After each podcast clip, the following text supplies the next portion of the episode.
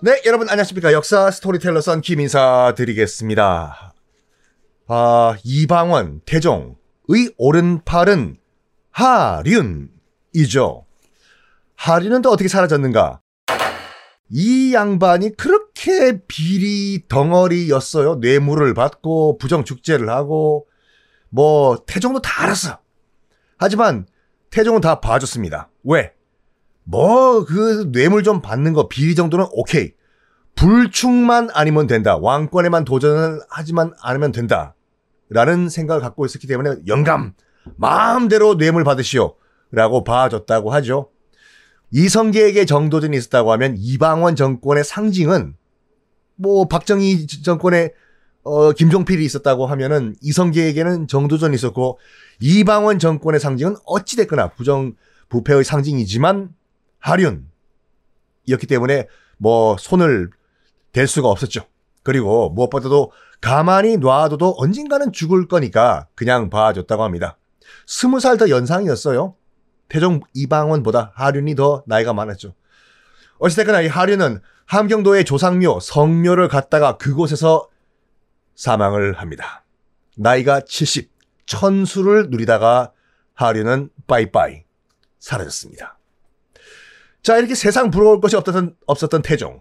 그렇지만 태종 이방원도 한 가지 정말 이 가슴 아픈 아킬레스건이 있었다는 건데 바로 자식 농사를 망쳐버렸다.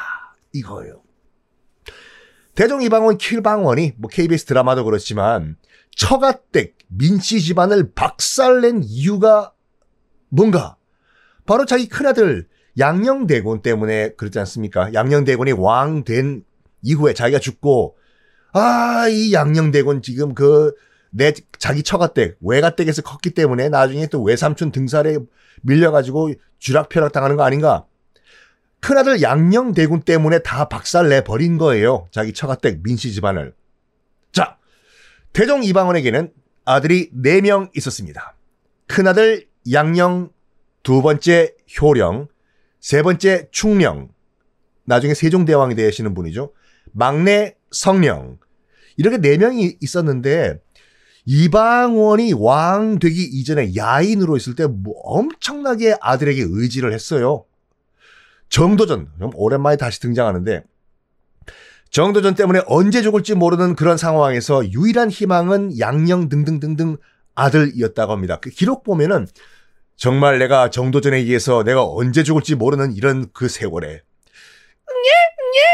내 무릎에서 어리광을 피우는 양녕, 효령, 충녕 이런 아들들의 어리광을 보는 것이 정말 유일한 낙이다. 아, 아, 아. 이리 와라 양녕아. 그런 이쁜 아들들, 유일한 희망이었어요. 아들들이요. 그러니까 왕 되기 이전에 특히 큰아들 양녕대군 엄청 이뻐했다고 합니다. 이 양녕대군, 큰아들 양녕대군은 왕을 만들기 위해서 엄청 노력을 했는데 왜냐하면 지금 조선 건국한 이래 큰아들이 왕이 된 케이스가 없잖아 지금요. 유교 국가에서는 장자가 왕이 되는 게 일단 원칙인데 두 번째 왕 정종이었죠. 그 이성계의 두 번째 아들이요. 또 다음 왕 자기 다섯 번째 아들이죠. 그러니까 자기만큼은 자기만큼은 원래 원칙으로 돌아가가지고 큰아들에게 반드시 왕자리를 물려주겠다. 라고 생각을 했었습니다. 근데 뭐 결과적으로 뭐 양녕대군은 빠이빠이 폐위돼버리고 세 번째 아들 충녕대군이 세종대왕이 되죠. 그런데 그런데 말입니다. 야사를 보면요, 어, 이 충 양녕대군이 큰 아들이 딱 보니까 셋째 충녕대군이 너무 사람이 괜찮으니까 똑똑하고 그래서 충녕대군에게 세자 자리를 물려주기 위해서 일부러 망나니 짓을 했다라고. 야사에도 나오고 일부 티비 드라마에도 그렇게 나오는데 과연 그럴까요? 자, 진실의 세계로 한번 들어가 봅시다. 먼저 그거 여러분 아십니까? 충녕대군, 양녕대군, 뭐 정안군 누구는 대군이 붙고 누구는 군이 붙냐? 이렇게 보시면 돼요. 왕의 정실 부인, 그러니까 진짜 본부인, 왕의 본부인이 낳은 아들들은 대군이 붙습니다. 그러니까 원칙적으로 왕이 될 수 있는 그런 아들들이죠. 정부인 아들들, 대군. 그런 다음에 후궁, 첩 사이에서 태어난 아들들은 그냥 일반적으로 군이 붙어요. 그리고 왕이 됐다가 쫓겨나도 그냥 군이 붙습니다. 그래서 연산군, 광해군이고, 지금 뭐 양녕, 충녕 이런 분들은 정실보인 민씨에서 태어났기 때문에 다 대군이 붙거든요. 양녕대군, 효령대군, 충녕대군 이런 식으로. 자, 다시. 과연 양녕대군은 자기 동생 충녕에게 세자 자리를 물려주기 위해서 과연 일부러 망나니 짓을 했을까요? 자, 정사로 들어가 봅시다. 정사를 살펴보면요, 양녕대군 큰아들은 세자가 된 이후에도 공부를 그렇게 싫어했습니다. 그 대신에 사냥, 저기 매 간다! 활을 쏴라! 퓨! 푹! 뽀르륵! 사냥을 맨날 하고 글 공부를 안 해도 태종은 계속 오케이를 해줘요. 이런 말 해요. 허허허허, 괜찮다, 괜찮다. 공부는 나중에 해도 돼. 일단 체력은 국력이야. 양녕이 뭐 매사냥을 하든 무슨 사냥을 하든 아, 그냥 사냥을 하게 놔둬라. 이렇게 놔뒀어요. 그런데 이제 청소년기가 되면서 이제 중이병을 겪고 양녕대군이 샤라라라라라 여자의 눈을 떠버립니다. 양녕대군이 열일곱 살 때 명나라에서 사신이 와요. 아, 니하오, 니하오. 그러면 당연히 조선에서는 사신 파티를 열어줬겠지요. 그 자리에 뭐 세자 양녕대군도 브이아이피 자격으로 참석을 해요. 뭐 사신, 명나라 사신이 왔기 때문에 파, 파티가 열리고, 당연히 뭐 요즘 성인지 감수성으로는 뭐 그렇게 말을 하면 안 되지만 기생들도 와가지고 춤추고 노래하고 했어요. 뚱따랑 뚱땅 나리 나리.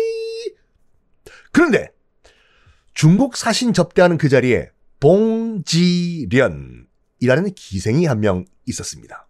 봉지련. 그 봉지련을 딱 본 양녕대군 뿅! 뿅 가버리고 맙니다.